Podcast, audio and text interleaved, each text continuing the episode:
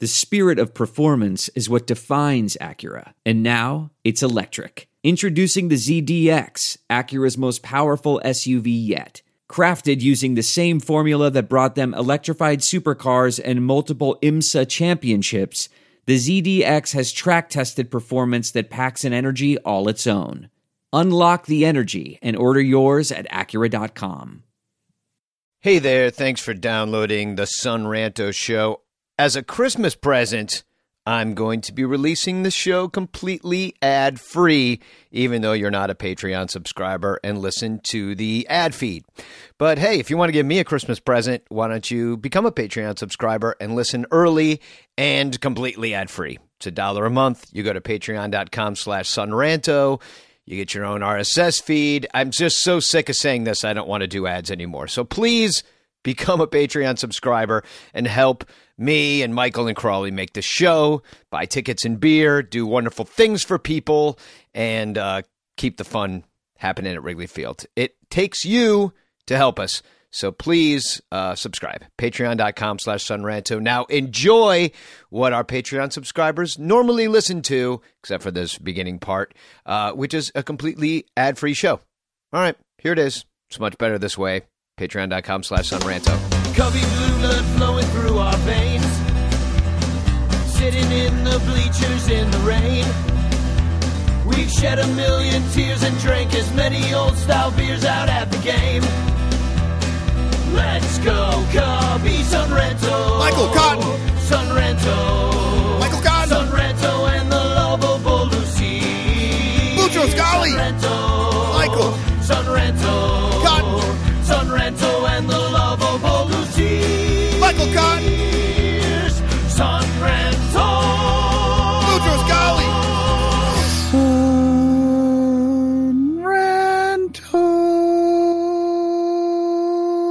What are you Mr. Hankying out on me for? Howdy ho!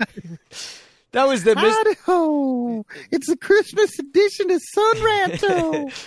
Oh, it is actually Christmas is coming. I'm going to start right away by an uh, hi. I'm Danny Rockett, and this is Son Ranto show. And, but I'm going to start right away by saying Cubs Christmas caroling this Friday, the 20th of December. We're meeting at Nisei Lounge at seven o'clock.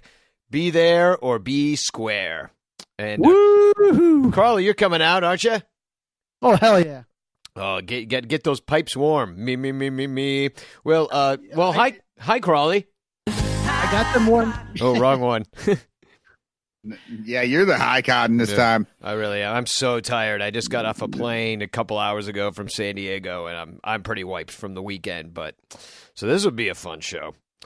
Um, Well, last time we went Christmas caroling, we had uh, we had so much fun, and uh, you know I already have seen you know on the Ranter page and other things people that are already going, and it's just going to be such a good group of people having a lot of fun. yeah, it, and I'll I'll provide song sheets, so I got to get those printed up. Unless somebody out there that lives close by that's coming has one of those like cushy little office jobs where you can make a bunch of uh, copies for me. So otherwise, I'm going to Staples. Making copies. Making- Copy for the for the rental man. and uh, well, there's High Cotton. Old times there are not forgotten. You're cold out there in Colorado, eh, aren't you?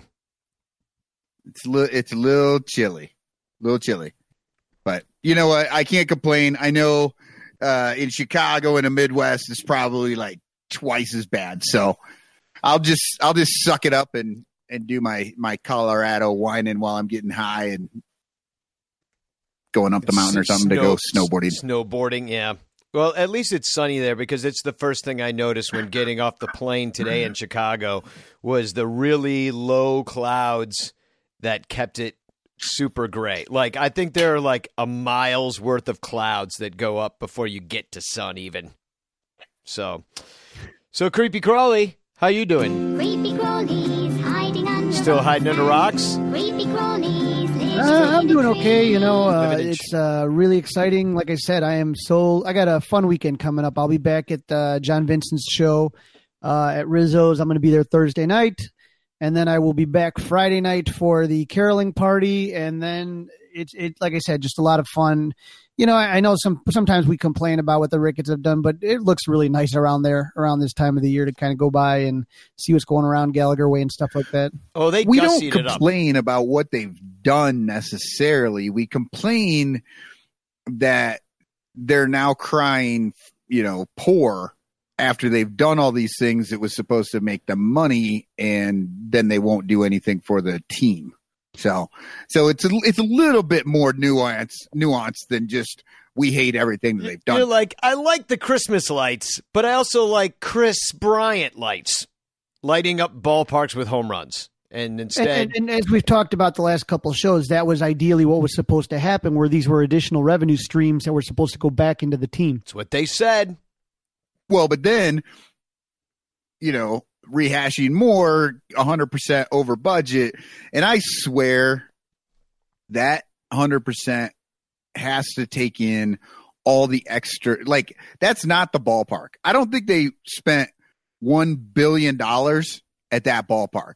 I think they spent $1 billion at the ballpark, Hotel Zachary, the new office building, buying all the rooftops uh, putting in apartments across the street, all that shit. All of that is probably, yes, a billion dollars. You know, but they're trying to make it sound like, oh, we put a billion dollars just into Wrigley Field. And I don't think that was the case.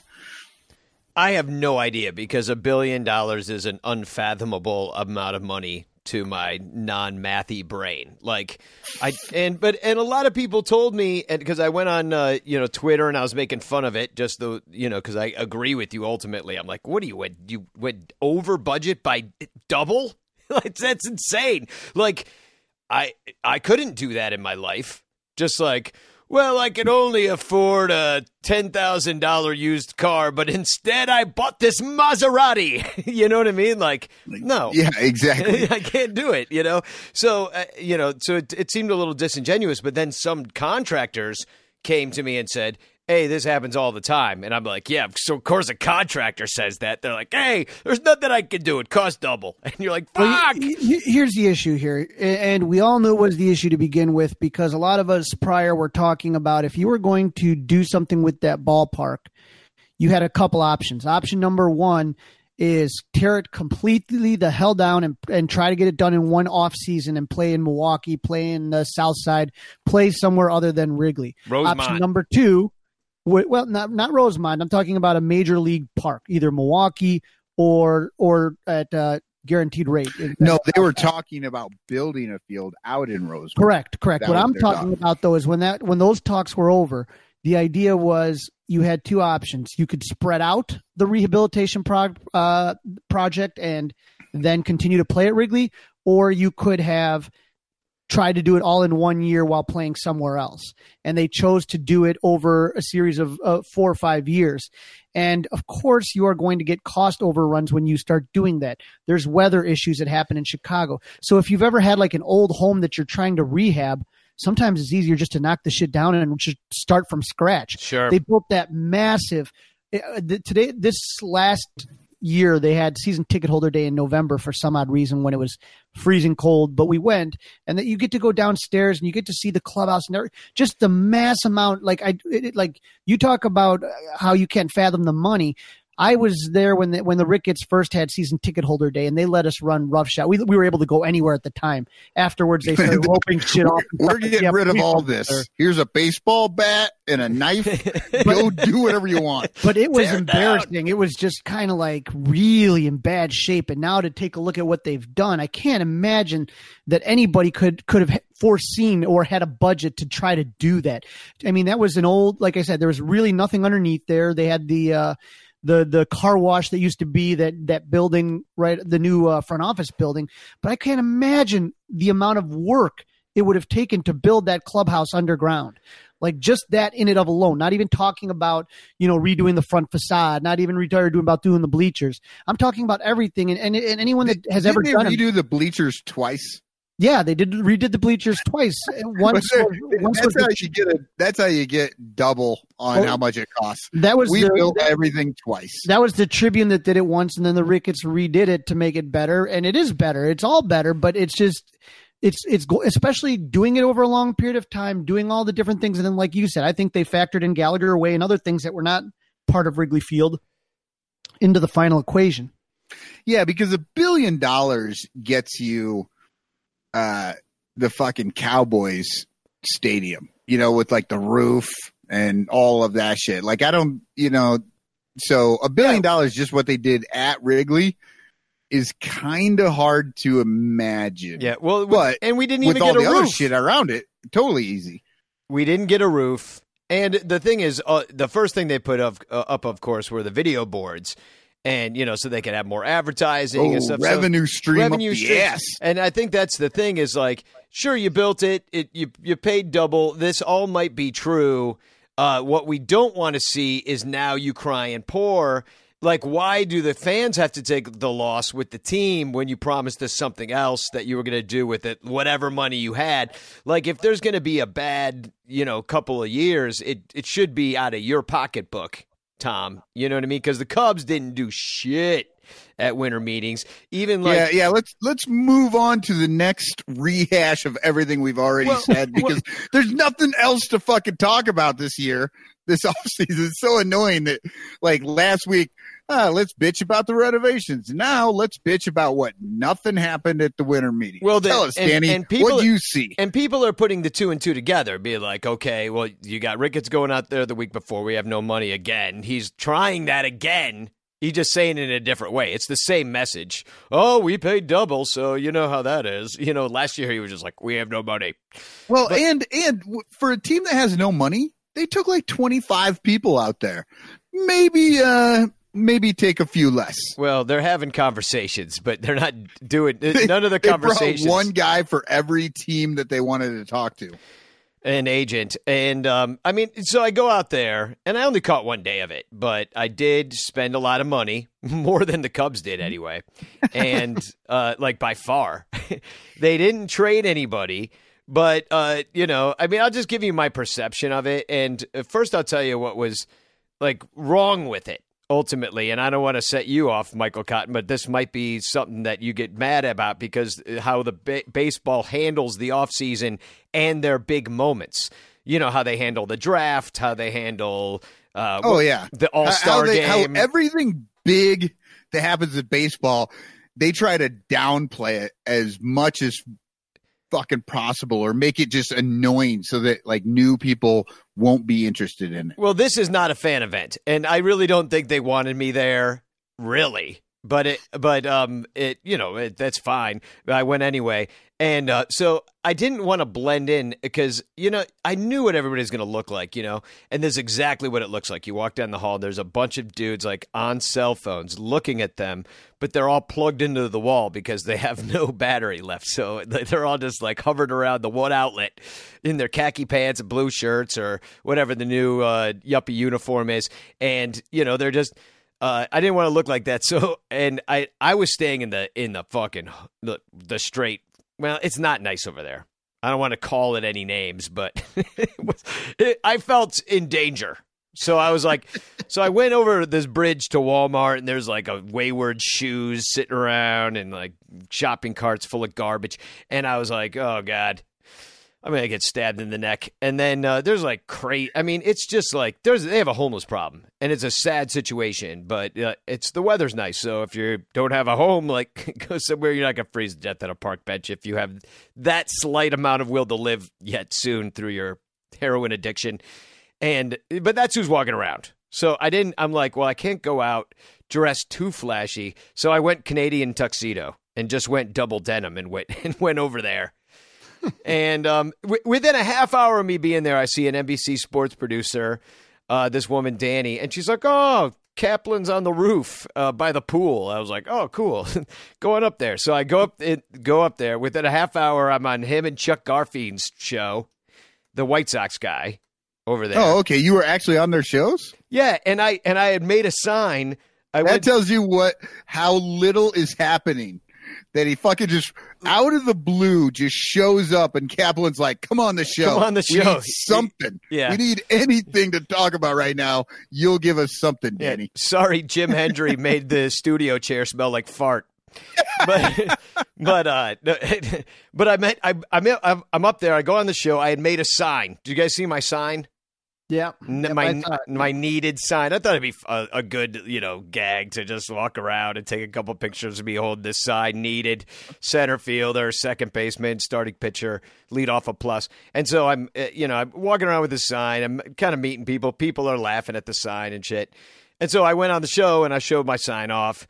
And uh, you know on that- a radio show. It was yeah, the perfect it- place it, for a sign. It might have been. I don't even know. Like, I mean, I was I was unprepared to go on. Kaplan just called me over, and then uh, then Moises Alou showed up, and I shook his oh hand. Oh, nice. Yeah, so I saw him, and he he it was he told some joke, but it's he's really hard to understand, and um, uh, so he was like telling this story that.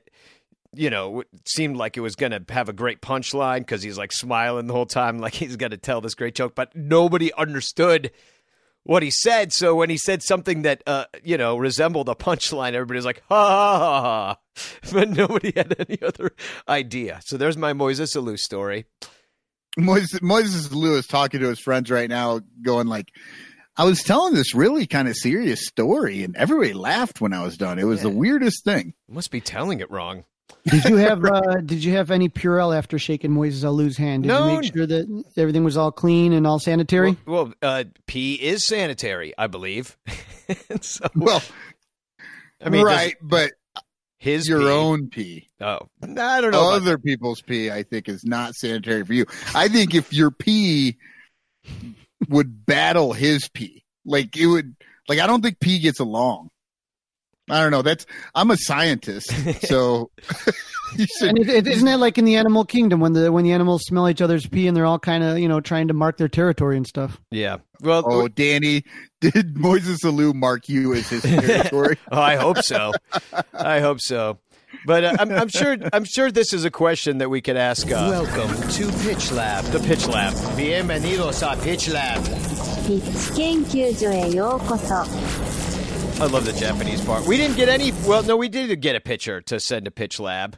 Um, but we'll talk about him in a, in a little bit. I'll tell you a little bit more about my experience at winter meetings. Um, you know, it's just a bunch of dudes standing around a lobby, and then at some point, everyone gets drunk, and, and including me. I um, I so I went on the show. Then I met up with Luis and Kat Garcia. Who's a great Twitter follow? If uh, Luis Medina, who I do uh, outside the Ivy with, and Kat Garcia, who uh, used to work for the Cubs, and like now she writes and works at Nisei Lounge sometimes, and I don't know, she's really cool. And um, so we went out and we got drunk, and then we went back to where NBC was, which is a big mistake because we were too. I was like four martinis in, and I'm like, hey, maybe they'll put me on TV again. you know what I mean? That's never a good idea. But um, I don't know. Well, it depends on what kind of show you're trying to get on. Yeah, well, they, Like yeah, cops would have been perfect. yeah, yeah. I was, I was more towards heading being on cops, especially if I walked back through my junky ass neighborhood back to my hotel. It's pretty rough, and I didn't. Um, I saw on the way there in the daytime. I was scared. I saw a dude with a giant knife. He was Nice. riding a bike around. I was like, eh, I don't know about this place.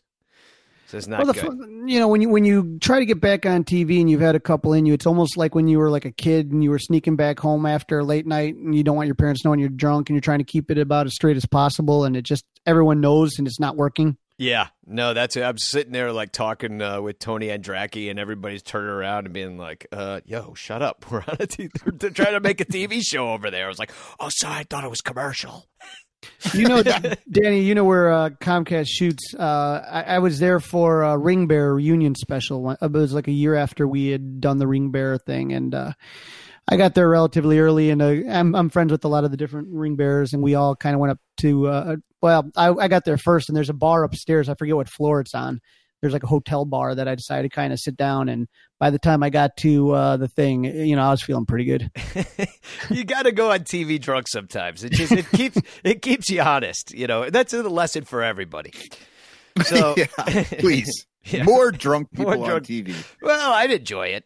Wouldn't make me feel so bad about myself when I woke up the next day. I'm like, did I do anything really stupid? I mean, a little stupid's okay, and that's a good story. But really stupid could uh, kind of ruin my life. Not The really. ones where you got to like text the apologies the next day. Yeah, yeah. Sorry, I never let it happen again. I'm not usually like this. I forgot to eat lunch. there you go. So um, I did go up to Ken Rosenthal, a bow tieless Ken Rosenthal, and all drunkenly he said, like, thank you so much for all you do. And like, I'm like, what does he do? He stands in the lobby and tweets. oh, that is really what he does. People call him. He's got everybody's number. They- baseball Pee Wee Herman Yeah. riding around on his Yeah. bicycle. Yeah, good for him though. Like I like a good character. Like Jeff Passan's got to get some something going on with his style. Yeah, but he was in the lobby too. Seemed like a nice guy. Um, but a lot did happen for other teams. I mean, a couple things of note. You know, uh, Rendon went to the Angels, so Joe Maddon, who was interviewed more than David Ross by Cubs reporters at winter meetings, uh, will be excited to have a player like Anthony Rendon. Um, uh, Gerrit Cole went to the Yankees, so the evil empire rides again. A lot of money. That that, Yeah. was, that was a nice paycheck for Cole. The largest AAV, right? Annual. Uh, is that what it is? AAV? Yeah, I yeah. don't know. The largest AAV for any player ever. Wasn't it? It was the second largest contract because Um, I'm not sure if it's that or for a pitcher. I don't know if A Rod's was more than that. it was the largest for a pitcher for sure. It was second only, I think, only to the 330 that Bryce Harper got. But Bryce Harper's is over 27,000 years or something. Aren't they going to be playing, paying Bryce Harper into the next millennium? he or actually he owns the Liberty Bell now in Philadelphia. It's like it's part of his estate now. Their their collateral was Yeah. the Liberty They're Bell. like, and if we Yeah. can't afford it down the line, we're giving you the Liberty Bell and uh, Ben Franklin's skull cap. Yeah. But yeah, so his was 13 years. So, you know, even though it was worth more, it's less per year. So uh, yeah, so he got paid, and then um, Brett Anderson, the human wheelchair, he went to the Brewers for like a million bucks or something like that. So we get to see him a bunch next year, and it scares the shit out of me because he's going to kill us, is he not? Can can you imagine if like you had a job, right? Danny, you're you, you're on Broadway. You're doing all your things. You, you're you're like good enough to be there. You're on the show. You're doing this stuff. But then at some point, you just get bad at doing anything on stage. Even so, they just keep paying you to show up and just be there That is for kind. years. That is kind of my. That could have been my Broadway career because of the union. it really Oh. could. I, I could have just kept showing up. Be like, well, we can't fire him without paying out his contract. Yep. So Just to just so just to kind of go through here, it is the fourth largest deal in baseball history overall, largest for a pitcher. Uh, when you take a look at the top, What what are the largest deals then? Trout? Uh, I think Trout's up there. I'm gonna take a look right now here at the largest here. Trout was over 330. Trout got four hundred yeah, got million. four hundred, but they Oh, good God. yeah. Bryce Harper got 330, Giancarlo Stanton 325, Manny Machado 300, A-Rod was 275. Yeah, so he's third, I guess. No wonder the Ricketts don't have any money. These guys are oh, these, these poor billionaires having to shell out these giant contracts. It's like a third of their money. Oh no, yeah. They only have one billion dollars. Mm. And they'll never make more. Yeah, But as far as pitching is concerned, uh, it's Cole, Strasburg, Verlander, Greinke. yeah, and yeah, sh- Strasburg signed Yeah, a big deal too. back back with the Nats, and um, you know, but uh, the, but the Brewers. I mean, that's the one that kind of worried me because they're making these little moves. They picked up Avisail Garcia, who you might know from his days as a White Sox player, if you follow that team, and uh, Alex Claudio, a, uh, a reliever. I mean, there's, but they're getting them for like you know a million here, a million there, and then who we're paying a million to is, uh, I mean, who Brandon Morrow, I guess, and hoping. Oh yeah. that lottery ticket is. I mean, do we? Well, but it's only a million if he plays. Otherwise, No, he gets a million for being in the minors. Five something. What? He gets a million for being in the minors. I thought he only got a million if he makes it back up to the majors, but otherwise it's a smaller amount, like whatever they fucking, you know, five hundred thousand, whatever it was. The Cubs are bringing back reliever Brandon Morrow, agreeing to a minor league contract that will pay him one million dollars. Guaranteed. Yeah, and Ah, with, okay, I, yeah, I was confused about that. I thought, oh, this is a great deal because they don't have to pay him when he never pitches because he's never going to pitch for the Cubs, and so I didn't think it was. So it's it's a million dollars no matter what. yeah, and then Yep. one point two five in incentive, so he could cost as much as two million, which The incentive is that he actually pitches pitches in a baseball in the game. major league. But and and I will remind everybody that he was really good until he got hurt. But but again, he is yeah. Stuff wise, he has some of the best stuff in baseball. But the knock on him has always been fragile. He's always been fragile, and, and if you're going to sit there and give him a multi-year deal, that, that that was a risky move, and it backfired big time. Now a one-year Uh, deal, you know, yeah. okay. At Yeah. Christmas time, we say fragile because it's Italian. So- Ah, So, um, yeah, and then another pitcher off the board, and you know, I don't think that the Cubs were really looking at him, but it would have been fun. Uh, Madison Bumgarner, because it stays in the in the NL West with the Diamondbacks. Uh, Ex Cub Cole Hamels, who has yet to be replaced on our little team, has gone to the Braves. So, and I, I think he's probably going to be pretty good. And you know, he kind of dropped dime on our uh, training staff and being like, "Yeah, they made me play hurt, and then I got hurter, hurterer." well, yeah, um, know. and who who was the other dude? Descalso. He was playing hurt too when he shouldn't have been on that ankle, right? But here, here's the thing. I'm not saying. I trust me. I, I was all aboard of get, getting rid of the training staff. But I remember that Cole Hamels said he wasn't going to rush it back. He knows his body. Blah blah blah. What did he do? I mean, nobody can force you to go out there and play. You get what I'm saying? Uh, I, I think he rushed back. I really do, and I don't think the training staff has done any Cubs any favors. But you know, sometimes you got to kind of. I mean, know, yeah, they should have waited on him. That's all I'm saying. you're right. They should have waited on him. Another guy they should have waited on was Anthony Rizzo running around with a peg leg. like, I mean, Look that like- kind of shit is just stupid. It's it's there's no way that you can justify anything what they're doing because if a guy says he wants to go back out there, I mean, if you're uh, like a competent, you know, medical staff, you should know. No, let's give it another week yeah, or two.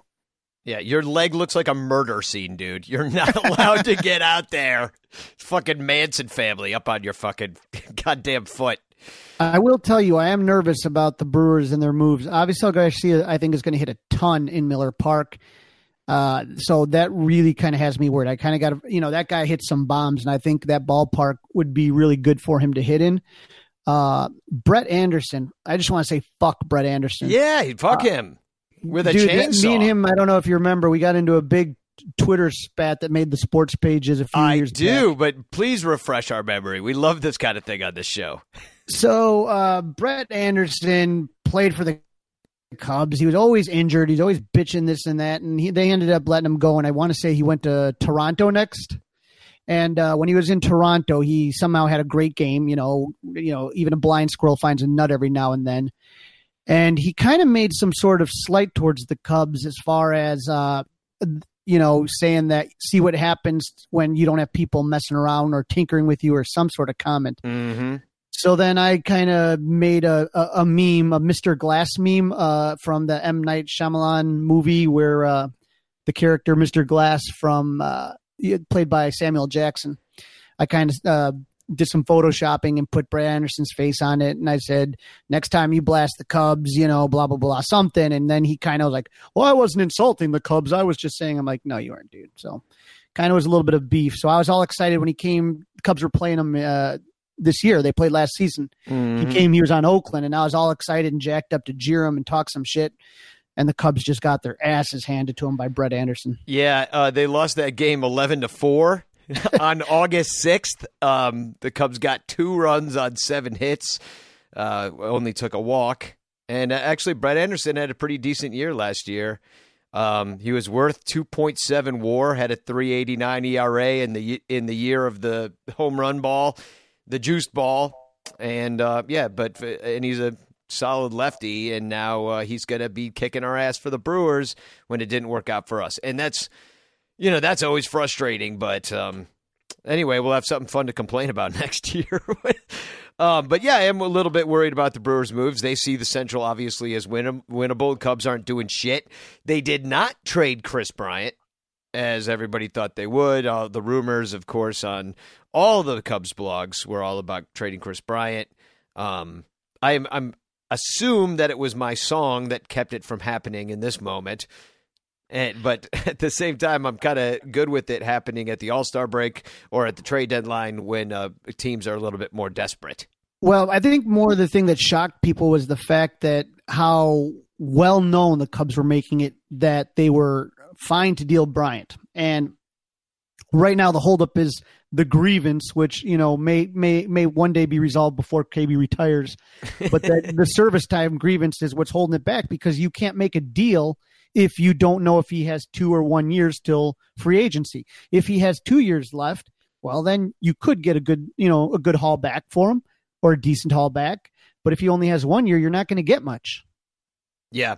Can you? Im- well, you could put it in the contract that hey, uh, we get you know so much back if it's just one year or like work it into the deal but it's way No, too no, complicated you- you, are not going to want to do that though really You you can't work that into the deal. You you you you know your deal's a deal, and so basically they they will not do anything until they know what Kris Bryant's status would be. You can't say, well, if it's this, then we get this, and if it's that, we get that. It it doesn't work that way. You basically are going to make the deal you want deal, and so you're going to. It doesn't matter whether he's one year or two year. Here's the players we're giving you up for Kris Bryant, and so that's why you're not going to see any deals. well I, yeah i mean I, I think they're asking for a lot for you know contreras obviously rumor today the rumor was schwarber again to the yankees but it, you know i think the cubs are asking for the moon right now and nobody's really willing to give it up and uh, that maybe they can still get something done but it it feels like they're just just going to stay put unless they can really get a haul. Doesn't it seem that way? Like I feel like we might just be going into next year with what we got and just seeing how it plays, which uh, Well, I don't. I, I don't know if you saw. Yeah, I know, Danny. You saw the uh, meme that I put out there about Wrigley Field. Everything must go. You know, liquidation.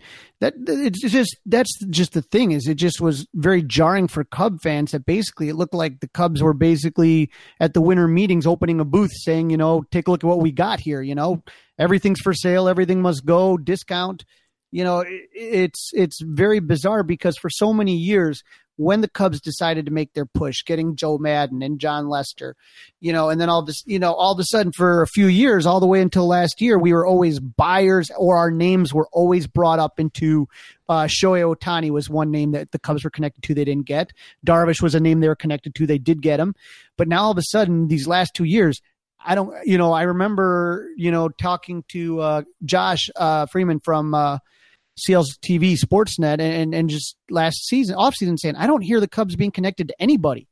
And now this year, even less. Like there's no free agent where all of a sudden the Cubs are in on this or the Cubs are one of the potential teams. The only one we've heard about that is with Shogo. they I'm had pretty sure the Cubs are the mystery team for every player. Whenever you hear mystery team, you just throw in Chicago Cubs for that. Well, and they they flew 25, uh, uh, 25 staff members out there to basically not talk to anybody. I'm sure they were talking, but like they didn't do anything. And even the word was that Shogo was too expensive, and the Cubs aren't doing shit until they move salary, and that is a disheartening fucking situation. Shall I play it? Yes. Yeah, you I kind of have to. Disheartening fucking situation that we're in right now. Sorry, I'm not done. there's a little Theo for you. Oh yeah, we know he's not done. But I can, and also I can pretty much sum up uh, the winter meetings with something David Ross said at his inaugural presser, which was A lot of guys sitting in front of me with iPads. a lot of guys sitting in front of me with iPads. I just, uh, you know, it was funny because I, I, I took a screenshot on Twitter. I put I, every time you saw Theo or Jed in the winter meetings, they looked like they age about ten years and had eaten some bad oysters or something. Yeah. They just looked like shit. They looked uncomfortable. Every time they talked, they almost sighed before they got to what they were saying. It was just like, it just The body Well, language. Yeah. it's because they right. walked in there with like these really great players that they're willing to deal and everybody keeps coming to them with like the cubes fan version of a fucking trade you know they're like yeah i mean uh you know we'll, we'll give you our backup catcher straight up for willson contreras that's because all we're gonna do and, because and other- so every time you saw them they had just been told that by four other people and they were just like this is this is gonna be horrible Because other teams are seeing it for what it is, which is kind of a salary dump, which is not where we should be. I could see moving pieces around and getting trades done to benefit two teams, but I don't think that people like uh, maybe dealing with Theo. I mean, he's got a few teams he always deals with. The Padres, for one, uh, which who they just got their. The only thing they did do besides sign a guy who was on the DL for the last two years um, was uh, get somebody who they wanted to trade for from the Padres, um, named Trevor Megill or McGill. So that's all. That's all they did. But I mean, those are the only teams that trade with Theo. Yeah, it, yeah. It's the Rangers. It's the It Padres. was the Rangers, and now Red Sox. the Red Sox. Yeah, he's got like three, four teams. He goes to everybody else says like, "Suck it, Theo." They don't even take his calls. But think about it. I mean, like And- when you're selling, when when you're in the point where you, everyone knows you're desperate to sell, why would people start putting together these great packages? Yeah. I mean, that's why you have to wait till the the trade deadline when they're desperate. Which, like, so now you're going to go into this season with a team full of like your Kris Bryant and your Willson Contreras who thought they were going to be on a different team, and they're still going to be on the Cubs. They're going to be like, "Fuck this place. These people Yeah. don't even want me." Well, and then you know, just the fucking cherry on top of that shit Sunday is the fact that they're saying, "Oh, uh, you know, you got Rizzo. His agent is coming out in the press saying the Cubs won't talk to us about an extension right now." Which, honestly, Rizzo's two years out. the The whole fucking organization is falling apart. Of course, they're not talking to him. Rizzo's back is falling apart. What is that? Not the stupidest thing though. Like here you But are. yeah, you don't say that to him. You tell him. You tell him exactly like we are going to talk to you, but we can't do it at the winter meetings right now because of. I mean, look around you. The whole place is on fire. so like, That was that was a Jesse Rogers story, and and Jesse took some heat for it, you know, because Rizzo's agent put it out there, so Jesse put it out there too, you know, and that to me that was kind of some bullshit as far as whether I don't know what Rizzo's role in, but you know, here's the team is they're struggling, you know, they they have quote no money. Everyone knows they're in a shit situation, and and Theo had to come down because I know Jed spoke that day. Because sometimes you know Theo lets Jed kind of pretend like he's in charge, and and then Theo had to come out later to kind of talk because all of a sudden this became a big deal that Anthony's unhappy and he wants you know they're not the Cubs aren't talking to him about extension when he has another two years left on his deal. Why on God's green earth would they renegotiate with a guy that's in his thirties with a bad back? yeah. I mean, to be fair though, in two years, the Cubs are going to have all the money in the world. So he's just trying to get a little bit of that cheddar for himself right now. Well, like because timing. because that wouldn't come on.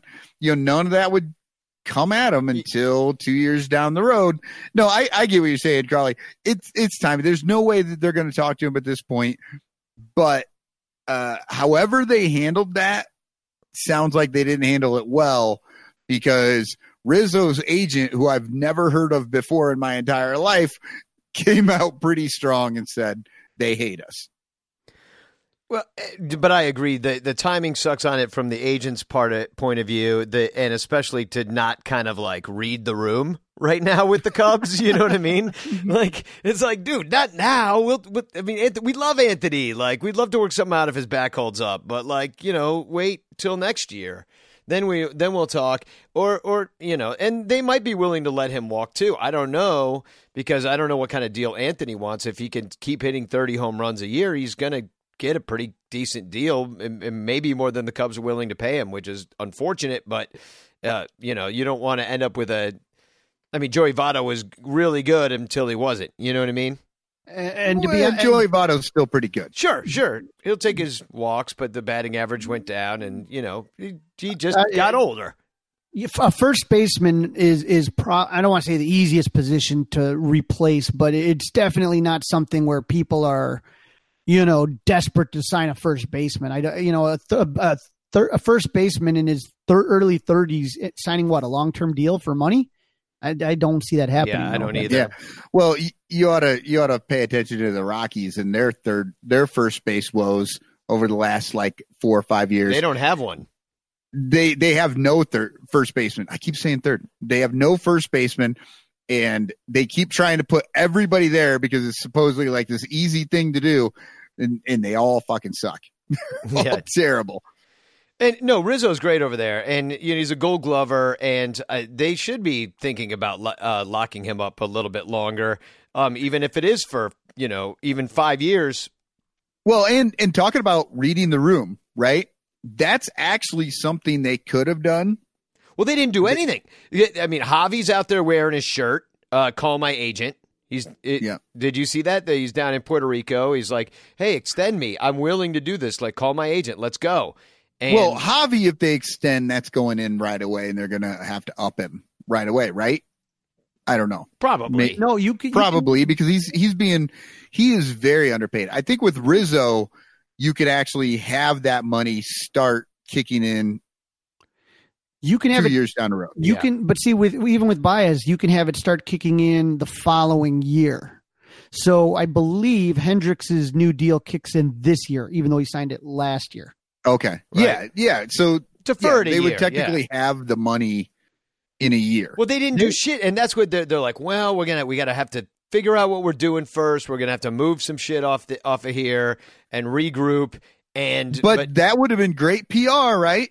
If you could have been like, "Hey, we we signed Anthony Rizzo to a three year extension. He's going to be here for five more years." and then Monday, like at Cubs, they make him tweet out, you know, to come to Cubs convention, and you're like, why? like, you know, like who for who? Honestly, is there? I mean, well, I'll tell you why. Travis Wood is coming. Travis Hey, Wood, hey, hey, Miguel hey, Montero. Uh, let's. There, Reed Johnson, I believe, will be back. I know that uh, Darwin Barney, but I will tell you something. from Geovany Soto. Gio Soto, but we were just talking about him. For the autograph hounds, man, I, I, I when I did take notice of that, and other people will too. I know not everybody's going to go to CubsCon, but I promise you, there's people right now in the Sheraton lobby with a sign that says "Will buy wood," because that is going to be for for for someone like me, an autograph hound. That's going to be chaos. Everybody, because most people, most of us that are collectors, we got our plenty of our Bryants, our, our you know, our everybody's kind of got the other guys. You know what I mean? There's no one we really need, but Travis Wood is a very rare signing nowadays. Uh, he hasn't signed much. He only signs really at his. Uh, he has a golf tournament in Arkansas. Well, I mean, it's partially because he lost a finger. Well, I'm just telling you, there's a lot of people that are looking to complete collections. I have a 16 by 20 signed by the entire team, other than Lackey and Wood, and that's most people that are hurting for either John Lackey or Travis Wood or both. None of those guys have been ever did the uh, the circuit after they won the World Series. Any public or private signings they have not done. Oh man, how are you gonna get lackey? I I may have to pretend like I like golf and go to his golf tournament or something. Whatever. You have children. You can, you know, you trade one of your children for a snack. The one that get I a like fucking- less. yeah. Th- throw, throw your kid between a couple slices of bread and li- give him a little kid sandwich for for uh, You're like, I, I've been forcing this little bastard to eat so much food over the last year, so he's nice and fat for you. Definitely All I need is an autograph. Hey, I'm looking forward to Travis Wood at CubsCon. That's all I'm saying. That's that's that's the one thing I've had that that's just basically been a little glimpse of sunshine in this miserable off season. yeah, because it. am I right though? Didn't Travis Wood like lose a finger or cut his hand or some crazy shit like that? He had some sort of hand injury Yeah. that, that hurt him. I think he went to Detroit afterwards. And then I think he went. I think what did he do? Detroit, and then uh and Yeah. then I think he did KC two or something. that sounds yeah, I, right. I feel it was like a his glove hand or something though. Like he he lopped a, the end of his finger off or something. That sounds like him, but I, I don't remember. You I've think? talked to a couple different people that run different uh, autograph companies, and there have been multiple very good offers for Travis Wood to do a private signing. So basically, he just sits at his house. Somebody flies down to visit him in Arkansas with a bunch of shit to sign, and then they leave his house. So it's basically a really good sum of money for about an hour's worth of work, and he's turned it down a bunch of times. And you were correct, Michael. Travis Wood injured a finger in a crossbow accident. I just was about to say that crossbow accident. of, of course it is. of course it was. Uh, well, uh, uh, The for- finger nearly snapped in two. It says, but oh was- my god, it makes you wonder: was he trying to catch that fucking crossbow? Like Yeah. they were shooting it at him? it's not, that sounds like him too. well, if he's wearing a shirt at Cubs convention, I'm going to be very disappointed. I'll tell you that much. Uh, well, speaking of uh, crossbow accidents, uh, the Mets they signed uh, Michael Wacha, which is unfortunate because we kicked his ass numerous times. Well, he played for the Cardinals, and now we may not even see him. Um, and uh, ex Cub Adam Warren had Tommy John surgery, which uh, there's four name four, four first names there, and he's he's back with the Yankees, which is good for him, um, because uh, it's the only team he's good for. You remember that we had Adam Warren. That oh, yeah. was oh, yeah. uh, that was Starlin Castro trade. Starlin Castro trade exactly, and then he was shit. And then didn't he go back there Yeah, with and he was great. right? Yep. Oh yeah, the Ad, yeah the Adam Warren went back the next. Yeah, and then he got hurt, had Tommy John, and now the Yankees are like, "Yeah, boy, come on back. We'll rehab you. See you in 2021." That's what, Yeah, wasn't Warren part of the? uh He was part of the deal for Chapman, right? Correct. Yep. Yeah.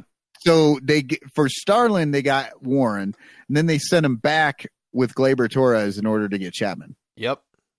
Yeah. So, and then he was good. So, anyway, uh And just- now that he's had Tommy John, he's on Theo's radar. Yeah, he's like, now I want him back. Seven million dollars. um. So, uh, I guess I'll just finish my story about San Diego and say that I saw Kevin Millar the next day after the Rule Five draft. So that was uh, somewhat exciting. And um, San Diego's nice. You know, have you been there before? I have been there once. I used to work. Uh, I used to write from home, but the home headquarters were in San Diego, and we went out there one time. Yeah. They, did you go out to Dead Man's Point? Because that's where I ended up that day. I went out for a walk. I went over the win- winter meeting, saw Kevin Millar. Nothing was really happening because it was all over. Asked him if he wanted to go to Dead Man's Point with you. He Yeah. said no. And we went out there, made out. no, then no, we went. I, I Only just, one of you returned. I just I Nobody's went heard from Kevin Millar in three days. since. Yeah, well, there's a there's a bay right there, so that was convenient. Um, so no, I, I walked all along the bayfront, and it's right behind the hotel where the winter meetings were, and I walked all along there till I reached this area where there's a giant battleship and like a Navy memorial, and uh, there's Yep. you, you know I- that. I took my kids on that. Uh, it's an aircraft carrier. Yeah, it is. There's a bunch of warplanes up there, and then um, right in front of it, did you see the Bob Hope USO statues? Did you see that? It's that's I a Dead Man's Point. re- I don't remember the Bob Hope one. I So- remember the sailor kissing the nurse one. It's right next to it. Okay. Yeah. I was only looking at the the other one. You're just up there, like looking up the nurse's dress. You're like, Dad, that's not cool. Right. Yeah, they, we learned not to harass women that way. But I I took a bunch of cool photos of that giant. And and if you know, let me just say what I'm talking about. It's that famous photo at the end of World War II in Times Square where that soldier grabs that nurse and plants one on her, and somebody took a picture. And, And and we learned 50 years later that she was not happy about that. yeah, it's just basically sexual assault. And now it's uh, there's a giant 50 foot statue of it out in front of this aircraft carrier, and um, it's actually kind of creepy because I went around and I photographed it from a bunch of different angles. And let me tell you, some of those angles look a hell of a lot more like a sexual assault than a kiss. Like from the which which yeah technically it was Yeah. and now and i've heard that there are people who are upset about that statue being out there because of that yeah. Well, i'm looking at the bob hope statues right now like just on the internet that part was cool.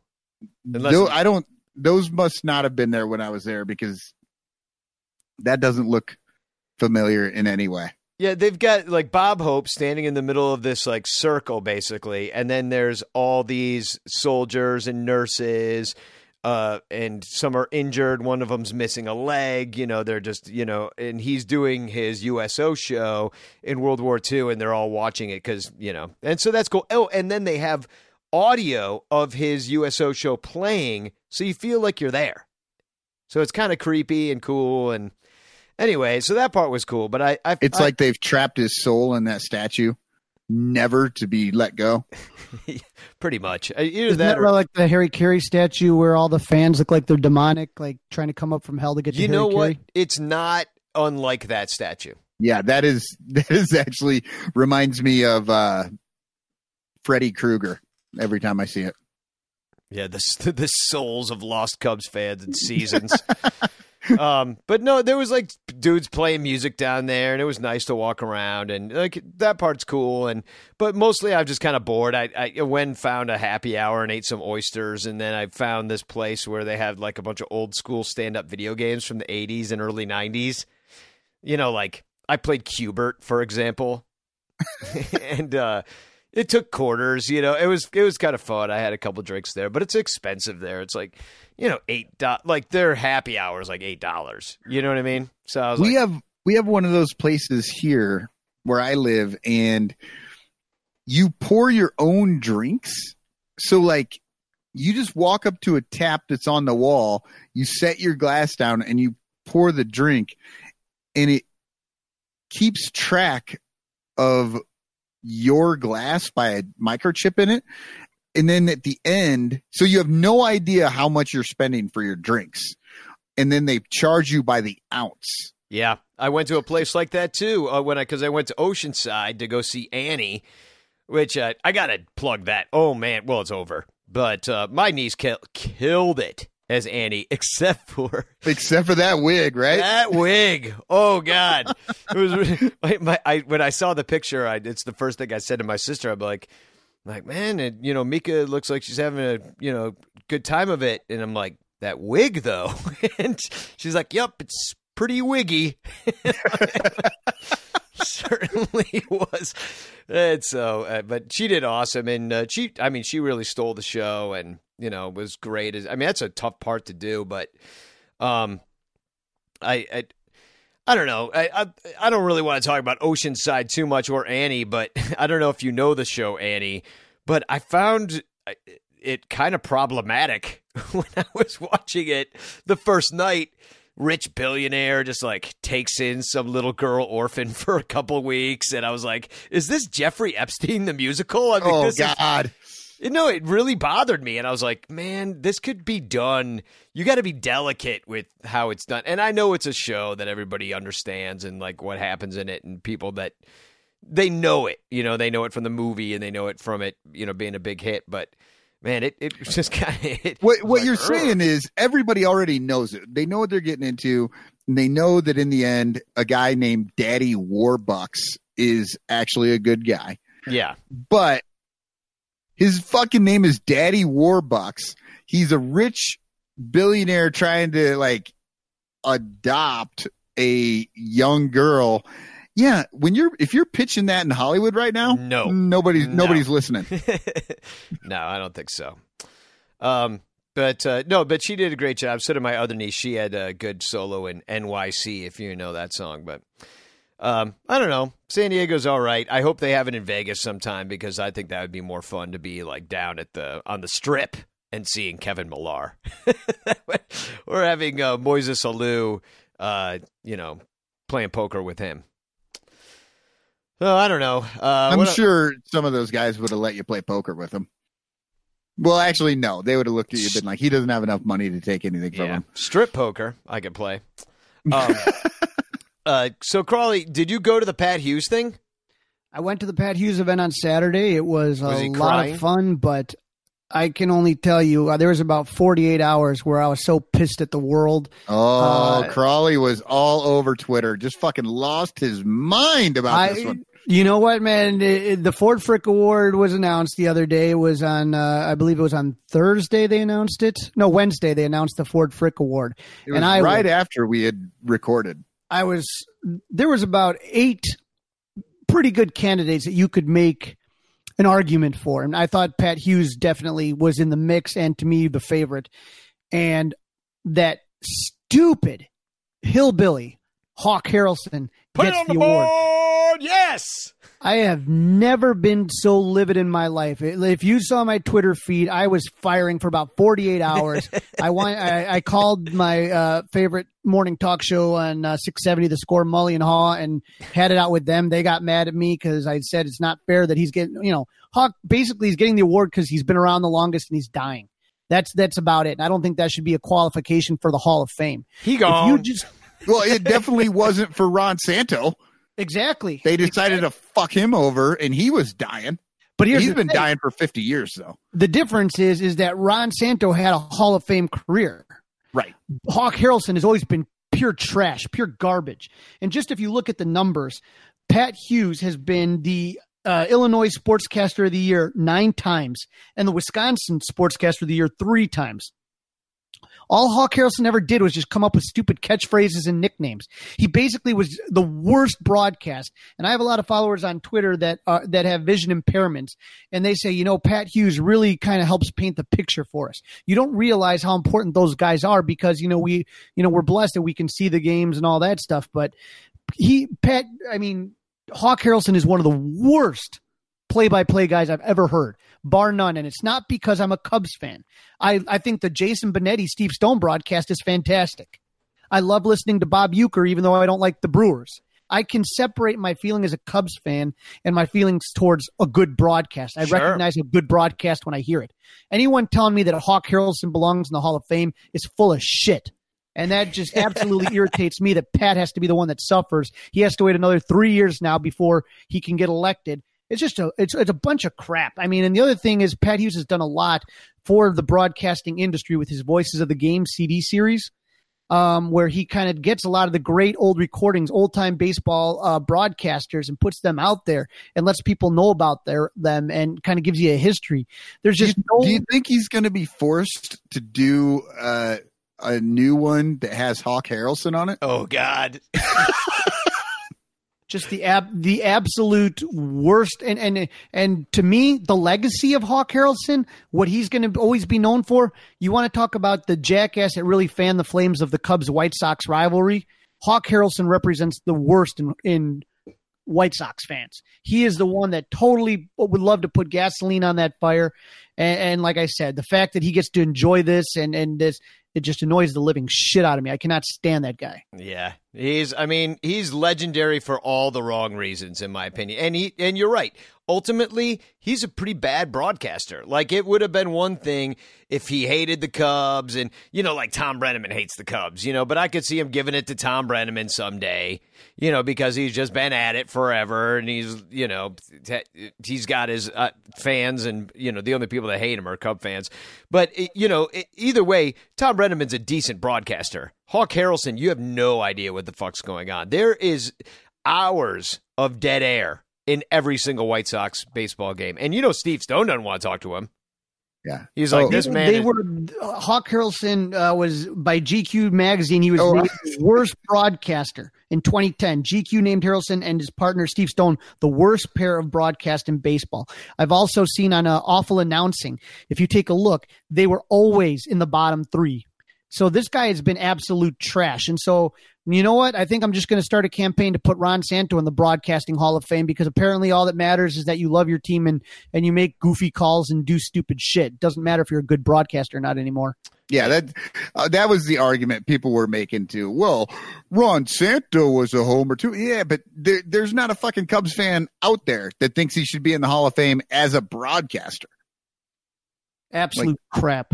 You Yeah. know what? And what bothers me more than anything is this has Jerry Reinsdorf's fingerprints all over it. his his fat little fingerprints.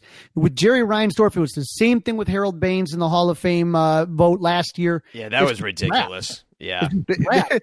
the, the the White Sox are having a banner year for getting guys into the Hall of Fame that shouldn't be there.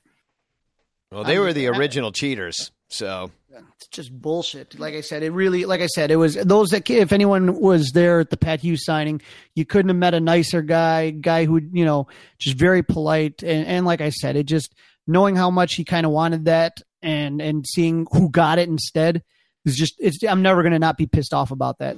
yeah. Uh, you know, Hall of Fame already pissed me off with the Santo bullshit. Now this just kind of adds to my enemy list with the Hall of Fame. I mean, it might be a tinfoil hat thing, but doesn't it seem like they're like actively screwing over the Cubs in many ways? Like all over MLB, like we're being shunned somehow right now. Like nobody's taking Theo's calls, can't get Pat Hughes in. Like everything's going wrong that can right now. That again, that's what it feels like. It just it just Really feels like it's been such a shitty off season. I was just hoping this would be something that would be just really nice that we could celebrate and something. And instead, the worst opposite person gets it. Yeah. But you know what, Crawly? The sun'll come out tomorrow. Bet your bottom dollar that tomorrow. Like to kick Hawk Harrelson in his bottom dollar. well, hey, you, you know what? Hey, Danny, uh, you know, let's try and let's try and build Crawly up because Crawly did have a good idea that Bill Sugas brought to life. Oh yeah, no, we we should. I was going to play that at, that at the beginning of the show, which is uh, Crawly's idea of having a mommy kissing Santa Claus parody about Julietta Zobrist, and Bill is definitely going to hell after writing this one, which Crawly you have avoided, even though it was your conception, your idea. So uh, no, I'm going to play that. Let's let's get this show back on the rails. Yeah, let, let, let's get it back in the Yeah, fun with- territory. All right, here we go. I've lost track of how many takes because I keep laughing. this is the one. The Son Ranto Ranters Christmas album entry. Concept ripped off from I didn't know we were gonna have and an Danny album. That will fully send me to hell. So let me try once again. Julianna kneeling by Santa Claus. God, I hope that's eggnog on her chin. she made a gagging noise oh. right next to her kids' toys. Oh. I always thought that candy canes were much thinner than that. then Julianna tickled Santa Claus underneath his sack so grayish white. God. What a laugh it would have been if Benzo could have seen Santa coming more than once last night. Oh God. Merry Christmas. Merry See Christmas. you in hell. See you in hell. We're already there, Bill. It's called the 2020 Chicago Cubs season. Oh, it's so it's so good. It's so good. I know Bill want, wanted me to get back at him with the the dismiss, and I've wanted to. I've not been able to pull it off yet, but We got to buy Bill a Christmas present. And oh, Yeah. do you know what I had a thought on the airplane today?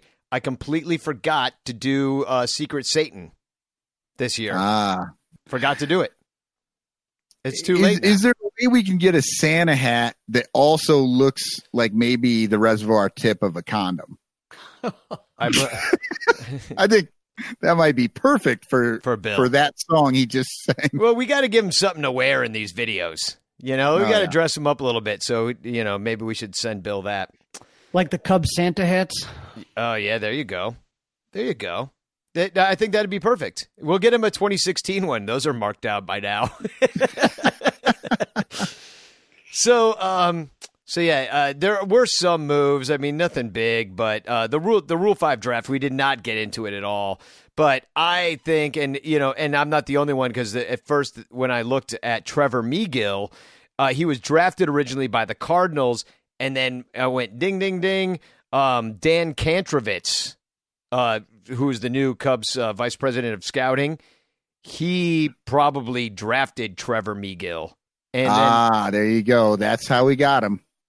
Yeah, The other thing that uh, Jed Hoyer had brought up about Trevor Megill is that the Cubs tried to get him last year and could not get him. And so the Cubs have had some success with Padre pitchers like uh, Rowan Wick and Brad Wieck at the pitch lab. Yeah, oh, don't worry, it's coming. Welcome to Pitch Lab. It's too long of a drop. Bienvenidos a Pitch Lab. Yeah, you you need it just oh, the first one. or how about how about this one? How how about just this part? ピッチ研究所へようこそ Well, maybe I, or or do you, you just like the beginning part? Well, I, I think people wouldn't understand. Okay, the, yeah, uh, you- that- Japanese. the Japanese, I mean, all. I mean, we do Welcome have to Pitch listeners Lab. in Japan, but I, I think though in general, you know, it's one of those that you you you know, it's it's a it's a deal that could potentially work, and then they've had they've shown to have success with these San Diego pitchers. So let's see if we can go Well- three for three with them. Yeah, I guess. I mean, i he's interesting. That's for sure. Uh, he's uh, six eight. That's pretty interesting. Uh, two thirty five. He's never played a game in the majors, which is kind of weird because he's got to stay on the Cubs on the twenty six man roster all year long. but that's not a problem for the Cubs. The, the they- Cubs are Cubs are going into the season with like 22 guys. They're going to have four open slots that they're just not paying for.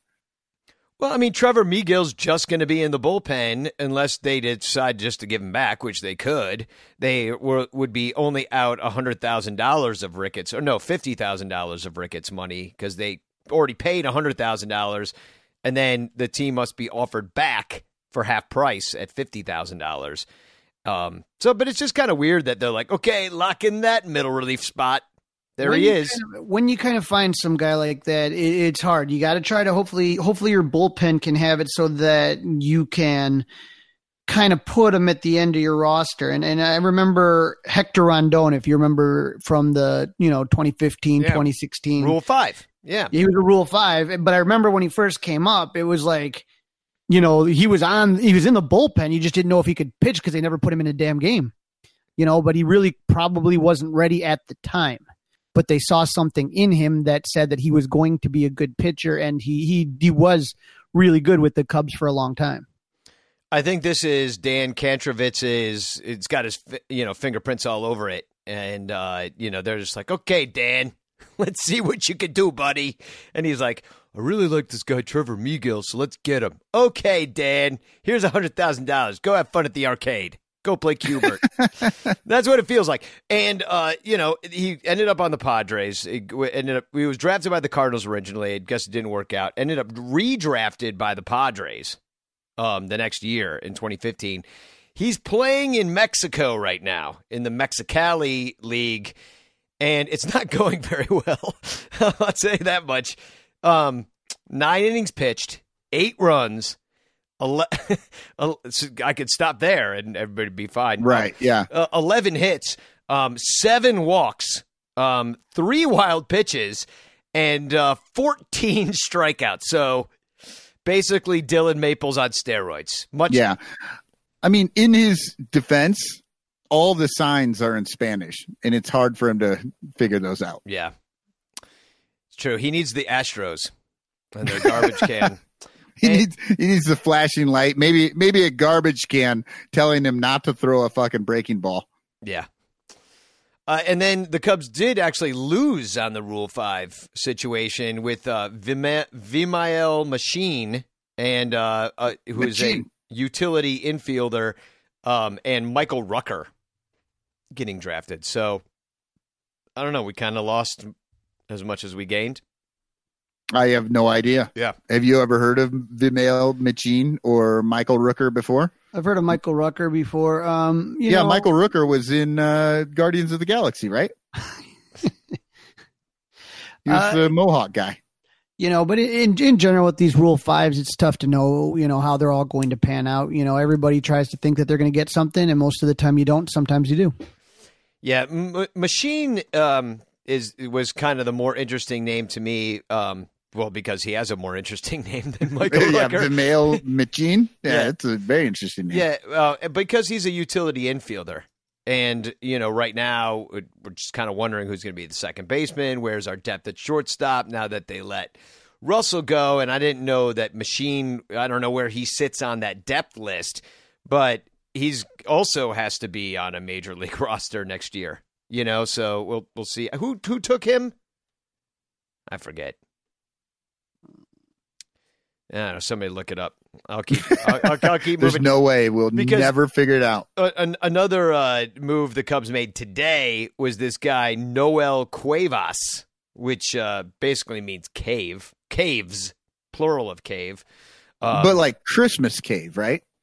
What do you mean Christmas cave? Noel. oh, Noel, yeah, yeah, that, Noel Cuevas. yeah. It's the Christmas. It's the Cave. Christmas cave. I think Christmas Bill Sugar wrote a song about that. Christmas caves. well, that's what, that's what Julianna was showing off after shooting on herself. The Phillies took Machin. Okay, so and I was shitting on myself. So don't shit on me. except in the Christmas cave. Um. So uh, yeah, Noel Cuevas minor league deal, outfield depth, meh. Uh, he played for the the Rockies. Uh, did you ever hear of him? No, you live in Colorado. You never heard of him? This no, is I've the- I've never never heard of him. And I listened to a uh, a Rockies podcast, and they're really into the minor league stuff, and I've never heard of him. Okay. All right. Well, we got him now. so he's playing in Iowa. Um, so let's get a little more shit news out of the way. Uh, we talked about the renovations earlier. One of the uh, reasons that people are citing that maybe the renovations uh, will will cost more in the future, possibly, or um, maybe already cost more, is the way that they handled the disabled, uh, uh, you know the the seating for disabled people and it seems like the Cubs might have uh, shirked some of their responsibilities and may have to redo a few things. And I don't really know much about it except for the interview that I had, if uh, you've been listening to the show a while, a couple years ago in the offseason with uh, a, a voice disguised guest known as Mr. C, because the Cubs know him and they didn't want, in case they somebody were to listen to this, because I did uh, posted on Bleed Cubbie Blue that he didn't want them to know who he was. So if that tells you anything about how people feel about the Cubs front office and what might happen to them if they speak out against them. frightened. They're a little frightened. And, and anyway, um, Mr. C came on, and I, I asked Mr. C about um, through text, you know, what he uh, thought of you know this lawsuit that's moving forward.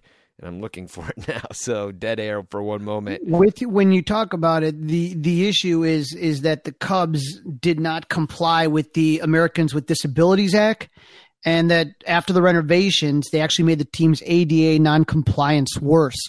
So the you know with the ADA, you have to make certain accommodations for people with disabilities, and when the Cubs did the renovations, they claimed that they didn't know that they weren't still under, say, what the previous uh, grandfather clause didn't rule whatever they had before was. Yeah, grandfather clause meaning they didn't do shit for you unless they felt like it because in 1908 they didn't care. They're like, "Hey, you can't walk. Uh, too bad you can't come in unless you can crawl through, through the uh, beer and peanuts and cigarette butts." You know, I mean, it, was that, uh, but they kind of came off like assholes. In, uh, I mean, I don't have any quotes in front of me, but the Cubs' basic argument for not doing that was like, well, there are plenty of seats that they could sit at, and just because you don't want to sit in the corner and not in, because the argument is that there's not the same seating. Like if you remember, Javier Baez's sister used to sit right behind home plate. Well, they dug all that out for the club and made it club seats now. So there are no really good seats for disabled people. They're behind uh, the terrace reserved, which is a shit seat because you can't see any fly balls. And then they also added them in the upper deck way in the corners, uh, like way in the left field corner, way, I don't know if there is in the right field corner, but also down the lines um, just above box seats, basically between the 100 level and the 100 and the 200 level in the corners. There is some ADA seating, and it's not great. Um, so they, I don't know. Well, the Cubs tried to dismiss it. Uh, basically, under ADA, you have to have a minimum of 36 wheelchair accessible seats for the first 5,000 patrons, plus one additional wheelchair accessible seat for every 200. So ideally, the Cubs should have no less than 217 wheelchair accessible seats. But right now, basically, uh, through Discovery, it's figured out they've only had 159. So right now, they're you're looking at about a little less than 50 short, uh, or a little little bit more than 50 short of what they need to be uh, in compliance. So they paid double the budget uh, the, of their renovations and just uh, shirked on about like 80 to 100 wheelchair accessible seats. Uh, correct. Yeah. Um, well, here's what uh, Mr. C said about it, uh, our friend that was on the show. Um, he said, Was, was it Ernie Banks? I keep thinking Mr. C is Mr. Cub.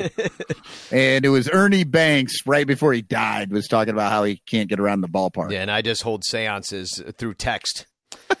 so uh, he said, uh, sure, there's more seating, but the experience and what you get to see is definitely degraded and more expensive. It's a longer conversation, so maybe we'll have that sometime on the show. But um, I have a very hard time believing that the renovation costs them double, except and unless he's talking about upgrades like luxury clubs and including things they did to boost revenue uh, this guy that blah blah blah I don't, don't want to say um, was Ernie Banks. was somebody who worked on the project, and I won't say what he did, uh, but their side did not run over cost. Um, the Ricketts, uh, which he spelled uh, with a dollar sign instead of an S, just added more projects and more spaces that would make them crazy money. Money, and as a result, they're crying poor.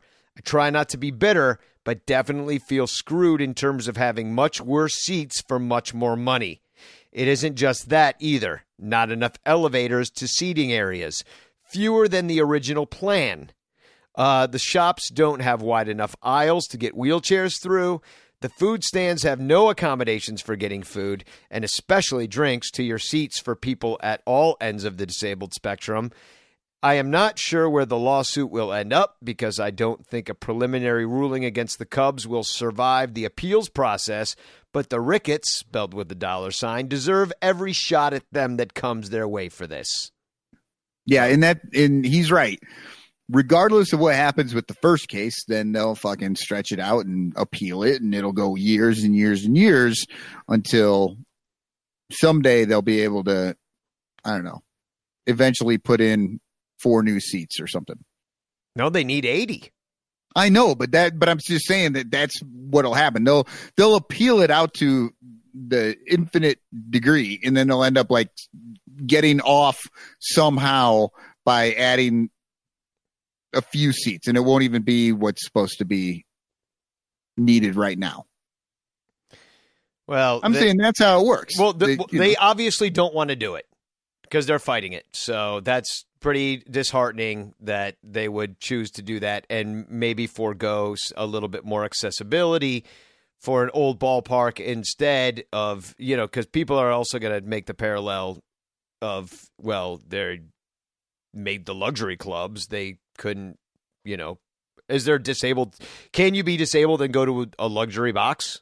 I don't my even under- know if that's my true. understanding on that is is that there isn't enough accommodations up there either. Yeah.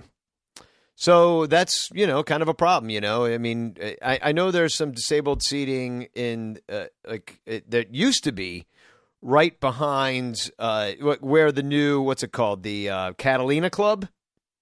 Yeah, the Catalina Club. Yeah, I, that used to be disabled seating up there. You could, you know, as you as you when you used to be able to walk from left field to right field without going through that this really narrow pathway, uh, basically on the corner of Clark and Addison, and going around where Gallagher Way is. Now that's how they have it for the luxury club, um, the all-inclusive Catalina Club. Uh, that used to be disabled seating, and they so it and it was a great seat. It's you know right behind home plate. Um, there is no, I don't think, disabled seating right behind home plate anymore. I don't think it think it exists at all. So, so fuck the Cubs for that. and, uh, and, and lots of things. Yes. yeah. And then more sad news, just to get you in the Christmas spirit and to come out and sing Christmas carols with us on Friday. Um, uh, the CLTV is shutting down. Yeah, this is Nexstar. They bought the Tribune Company in September. So anybody that from the Chicago area, or even your listeners that uh, are from, you know, listen to WGN as the superstation on TV, they were uh, acquired by Nexstar Media Group. And what Nexstar is kind of known for in the industry is uh, cost cutting and layoffs, which is exactly what happened. Um, Danny, you and I have both been on uh, Sportsfeed Live on uh, on CLTV uh, with Josh Frydman and Jarrett Payton and, and all those great guys, Larry Hawley and all those guys. Mhm. I have no idea what's happening with any of that right now. Uh, some of the employees are going to have a chance to interview for jobs within WGN itself, um, but CLTV, which will will be no more. Well, yeah, that's some sad news. And uh, also, a little more sad news Rob Manfred still hates baseball. He's going to try to still cut these 42 minor league teams. And if the minors don't let him, he's just going to make his own minor leagues and take his ball and go home, and nobody can play at all. Yeah, I don't. I didn't understand that at all. How the fuck do you think you walk away from the entire apparatus, the hundreds of teams that they actually do have? Like, ah, we're just going to get rid of all of them. Now we're going to take guys directly from high school and put them in the major leagues. Like, what the hell? I think if you take a look at it, you you can do what all major corporations do, which is outsource it. Do it, do it in Latin America. Yeah. Not saying I agree with it, but I'm saying that I, I could see them going that route. Yeah, and if they do that, uh, I really do think Congress would actually take away their antitrust. Yeah. Well, I mean, maybe they don't care at this point because uh, you know, uh, it maybe it doesn't matter because they're what other? I mean, Google's allowed to be bigger than baseball, like by far. you know what I mean? And you know, isn't that kind of a trust? Like nobody's broken a trust since fucking Teddy Roosevelt. You know what I mean? it's true. I mean, that's the last time anybody was I- known as a trust. somebody went after Microsoft years ago. Sure, but that's it. in the in the nineties. But In the- yeah, I no, I, know. I know what you're saying. It's it's all a fucking shit show. yeah, Europe, Europe, I think, is the one that's doing most of the breaking up of things. yeah, yeah. Oh, maybe when the Cubs and Cardinals go to London, they'll get antitrusted. Fucking- Yeah, no, we'll, we will be there live to cover it. Yeah, no, yeah, nobody, nobody should trust us in London. that is for, a for fucking sure. Me and Crawly gonna get shit faced and steal the Queen's jewels. Try to make the Buckingham guards laugh. I'm like, look, I'm, I'll dress up as Queen Elizabeth and just like walk around the guards, like telling them what to do. Um, so uh, yeah, so this has been. I mean, it, Are there any good international lawyers that listen to the podcast? Just, just we got Bob Hall out there. I'm sure you know something about law. He seems put together. Uh, yeah, he seems put together. so yeah, he'll he'll know where to find us at least. So the one thing I can say about showing up this Friday to Cubs Carol with us is that it'll probably be the most fun thing that happens this offseason by maybe a lot. So yeah, so come on out and we'll see you at Nisei Lounge at 7 p.m. on Friday. Um anything else to add about any of this fucking shit ass news? Like it, the news just got worse as this podcast went on. you It know, did. As, as Cub fans, sometimes we need to vent, but anybody that's ever gone to CubsCon or one of Danny's events or a Club 400 event knows the best thing about being a Cub fan is hanging out with other Cub fans. Yeah. And that's where the caroling really, like I said, I've met so many people through Danny's events and other people's events that, that all of a sudden, you, you know, people that you see on Twitter all of a sudden kind of become real life friends instead of, you know, Twitter friends. Yeah, and you know, and that is the best thing is because there really are. And I know it's like, you know, Twitter you can kind of hide behind your handle and stuff, and maybe some people prefer that, but um, no, I've I've really met great people over the years. Like I I can't even I won't even start to name them because I'll leave somebody out and feel bad later. Um, but it's it, it really is a, a good time, and and just getting people singing together. You know, I I went to a uh, it where was it? It was in Oceanside a little musical instrument museum there, and they had a place at the end of the the uh, the the tour or the as you went around the museum where they had a bunch of mus- mus- musical instruments uh, like banjos and a theremin and like cool shit. And so me and my sister were sitting there jamming, and then all these people are in there jamming. We're just kind of like jamming together, listening to each other. And I was, you know, just thinking like, this is what music is for. And so when I get people together, all singing all together and having a good time and rolling around drinking, I think that that is like really who we are as people. Uh, for you know thousands and thousands of years, that's what music was. Unless you could afford to like go see some Mozart concerto in the big opera hall, it was mostly just like hanging out with your family and your friends, making music together whichever way you could contribute. And uh, it's just my favorite thing, and I would love to. I, I can't wait till Friday, so I'm excited. I'm psyched you're coming to Crawly. Wouldn't miss it. Like I said, I hope to see a lot of people out there, and, and and I think we're gonna have like last year. I think we're gonna have a a fun procession that keeps growing with every bar we go to. I believe that Corey Finneran from the Ivy Envy podcast is also showing up at this. I haven't talked to him Oh. recently, but I, the last I heard, he's coming. So um, if you don't like our show but like theirs, and somehow still made it to the end of this one, then uh, yeah, you can see him. Yeah, I'm gonna have a bottle of Malort and a case of uh, old style, and I'm just gonna sit on my front steps and cry as I sing those songs. Yeah, well, you could sing with us. We'll live stream. We'll, we'll periscope it to you. So, um, end of the show. We're at the end of this shit show of a show. Um, we vented. We all learned something. and uh, we'll be back next week with another one. And uh, Christmas week. Going to be Christmas soon. Um, so, uh, TFCs? Anybody? Anyone? No, I, I'm I'm looking. I you know, and it's so frustrating because I see them and then I say, "Oh, this is one," and then I mark it, and then I can't ever find it in my feed again. I got one from Ryan Tormur. I can never get his last name right, and I've tried it sober, I've tried it drunk, and I never can. But from uh, Real Cubs Insider, uh, he had me cracking up because uh, he had one that said, "Has anyone ever seen Boris Johnson and Jim Hendry in the same room?" with, with, with a picture of the two gentlemen, and, I, and I've thought to myself, I have not seen Boris Johnson and Jim Hendry in the same room. Uh, that is a good cop. And I don't know why that would have even ever happen. But maybe, hey, maybe next year.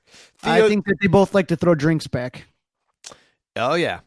Uh, so I got a stupid one because when I went to look up uh, the specific rules of the Rule Five draft, um, I went to Wikipedia as you do sometimes, and um, I saw in that somebody because it's all you know, it's not I was going to say fan edited, but you know, contributor edited, and they the contributor to the Rule Five draft said the Rule Five draft for its is named for its place in Major League rules, and then uh, in parentheses, it is sometimes erroneously referenced with a Roman numeral.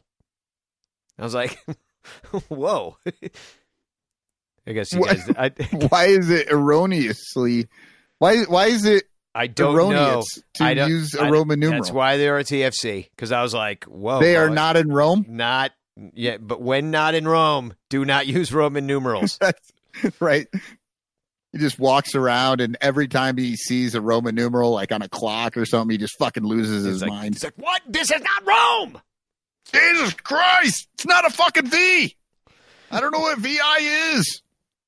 So uh, we are way behind in voicemails. I didn't realize we had a shitload of voicemails. Uh, do you, would you guys like to hear them? Some of them.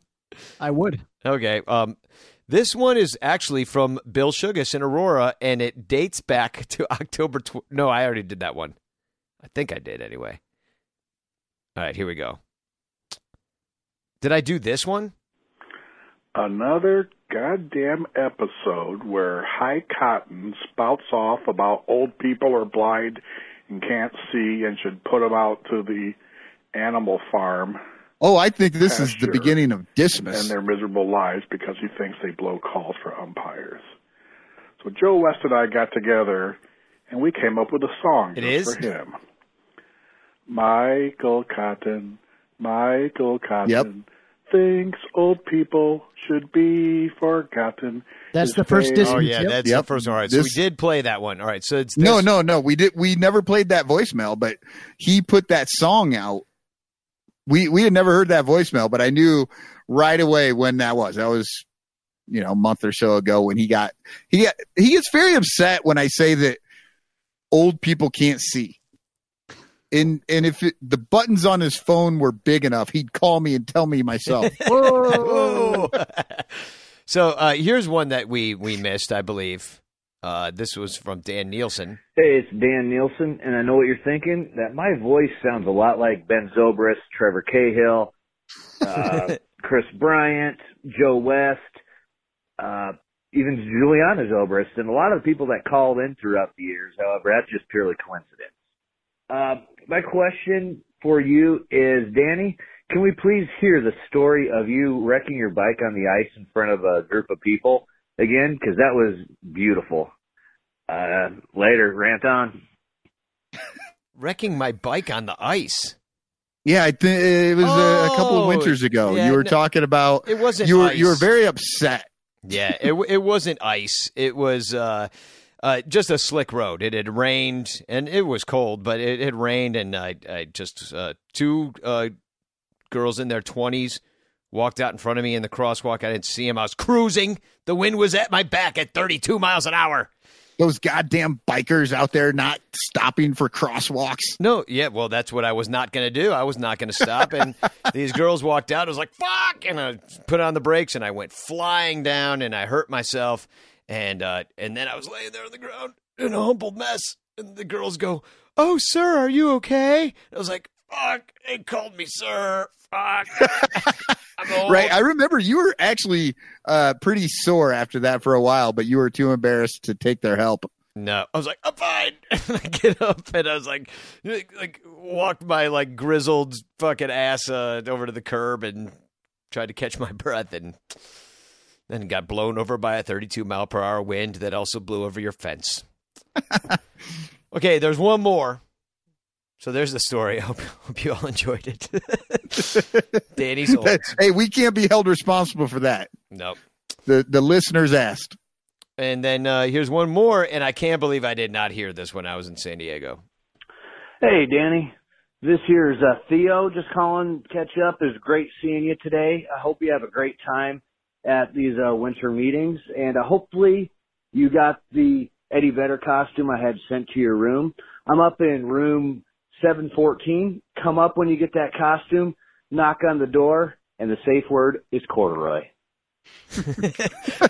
you know, and and it's and it's so sad because he had my room number wrong, and he actually sent it next door to a, a very nice Vietnamese family that I met uh, at my travel lodge, and because that explains completely why that little old man was dressed like Eddie Vedder when he came out in the morning when I was smoking a cigarette. Weird. But I missed it. I could have had way more fun up in room 714 with my safe word corduroy. A lot of us Cubs fans slash Pearl Jams were very jealous when Danny got retweeted by the official Pearl Jam account. Oh yeah. Oh, really? I didn't hear about this. Oh yeah, I had a good good Pearl Jam joke during the playoffs. Wait, oh, I definitely haven't heard this then. yeah, there was uh, I don't think I've ever heard you do a There- good Pearl Jam this, joke. the fifth, Oh, it was a good one. sixth inning uh, the sixth inning military salute that they do. Uh, it was during the playoffs. I want to say it was during the NLCS. Actually, might have been during Game Six of the NLCS. Um, and uh, the the man that they were honoring was a veteran named uh, Betterman, something Kurt, Colonel Betterman or whatever. And so I took a picture of it and I uh, tweeted. I didn't even tweet Pearl Jam. I didn't tweet at them, did I? No, you didn't tweet at them, but they they picked it up somehow. They oh yeah, they're up. searching Pearl Jam, And I They're just wrote- searching the words. I just wrote, "Hey Eddie Vedder, I found him," because he couldn't, you know, in the song he cared for the bird. So, uh, but yeah, Pearl Jam saw that. So, and retweeted it out. Yeah, and I, I didn't even clock that they retweeted it because I had to mute that uh, tweet.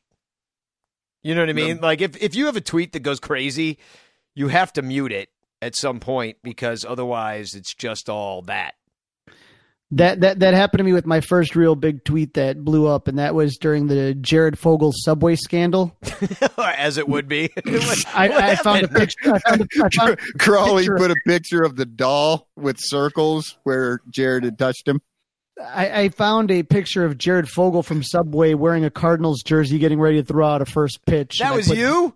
Yeah, that was me. Long time. That was like my first big, big viral moment. I And so I put uh, best fans in baseball and Oh, tweeted that out, and that was nuts. good stuff. Yeah. The the only one I ever had go like that was when uh, I retweeted the dog that like ran the bases and then picked up a bat or some shit like like the dog was getting retired. He was the bat dog, Yeah, I remember that. and so then they let him run the bases and come back. And pick up the bat and whatever. And I retweeted that, and that hit thousands of uh, likes and hundreds of retweets. That was the only time, and, and it wasn't even mine. Well, that uh, "Don't Trade Kris Bryant" song I wrote that got t- like twenty eight thousand views real fast. Yeah, that was a big one. and lots of people really uh, don't want Kris Bryant traded. And guess what? He was not. So right now we're just in a holding pattern here as Cub fans, and I guess that's what's going on. we got that Megill guy. He's sending him to the pitch lab, and um, I guess we'll just hope that. Actually, I, I don't think anything's going to happen now because it's Christmas time. So, I mean, things were still happening today. Well, I mean, we've got Christmas Cave. Things are going to be happening in the Christmas Cave. Yeah, but it's I'm not looking forward to that. but it's not going to be baseball related. um, so there's our show, uh, Spagog. Spagog! Spagog. KB, KB, KB,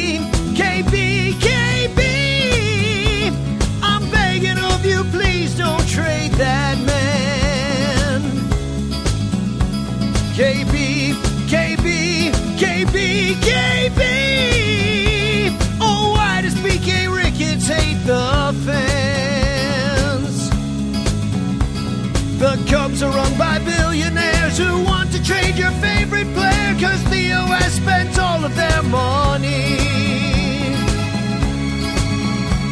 Our young superstars cost too much. The team is facing budget cuts, but they'll never compete without KB.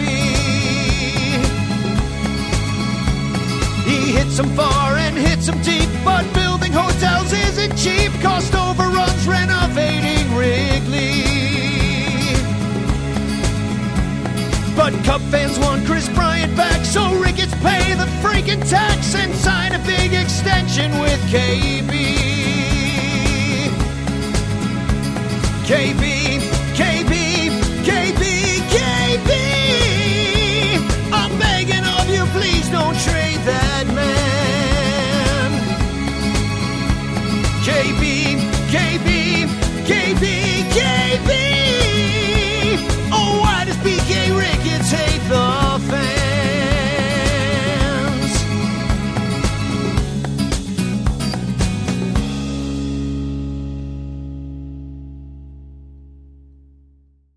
I want to tell you a story. It's a story about a scandal, broken relationships, gossip, rumors, money, corporate rivalry, and a broom. A performance enhancing broom. My name is John Cullen. I'm a comedian, podcaster, and for 20 years, I was a semi professional curler. And I want to tell you the story about how a single broom almost imploded the 500 year old sport of curling. We felt like we were bringing a knife to a gunfight. It's the story of a superstar and his fall from grace. Well, I was being dragged through the mud. It's the story of two brother entrepreneurs with a dream. I said, that's great news. It's a story of intrigue. I still don't understand why we want to keep his name secret. The full story has never been told, so I'm going to tell it. Broomgate How a Broom Almost Killed Curling. It was a year I'd like to forget. To listen to Broomgate, search for Broomgate in your favorite podcast app. That's all one word Broomgate. We're driven by the search for better. But when it comes to hiring, the best way to search for a candidate isn't to search at all. Don't search, match with Indeed. Leveraging over 140 million qualifications and preferences every day, Indeed's matching engine is constantly learning from your preferences. So the more you use Indeed, the better it gets. And listeners of this show will get a $75 sponsored job credit to get your jobs more visibility at Indeed.com slash match. Just go to Indeed.com slash match right now and support our show by saying you heard about Indeed on this podcast. Indeed.com slash match. Terms and conditions apply. Need to hire? You need Indeed. Worried about letting someone else pick out the perfect avocado for your perfect Impress Them on the Third Date guacamole? Well, good thing Instacart shoppers are as picky as you are. They find ripe avocados like it's their guac on the line. They are milk expiration date detectives. They bag eggs like the 12 precious pieces of cargo they are. So let Instacart shoppers overthink your groceries so that you can overthink what you'll wear on that third date. Download the Instacart app today to get free delivery on your first three orders while supplies last. Minimum $10 per order. Additional terms apply. What makes a life a good one? Is it the adventure you have? Or the friends you find along the way? Maybe it's pursuing your passion while striving to protect, defend, and save what you believe in every single day. So, what makes a life a good one? In the Coast Guard, we think it's all of the above and more. But you'll have to find out for yourself. Visit gocoastguard.com to learn more.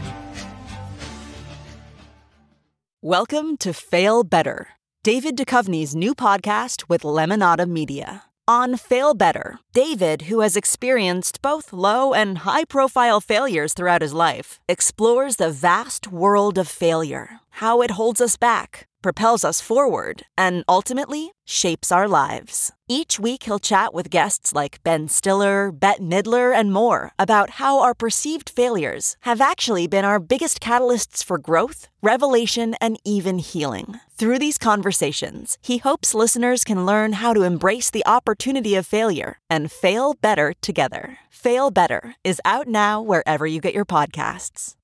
Okay, it's time to commit. 2024 is the year for prioritizing yourself. Begin your new smile journey with Byte, and you could start seeing results in just two to three weeks. Just order your at home impression kit today for only $14.95 at Byte.com. Byte Clear aligners are doctor directed and delivered to your door.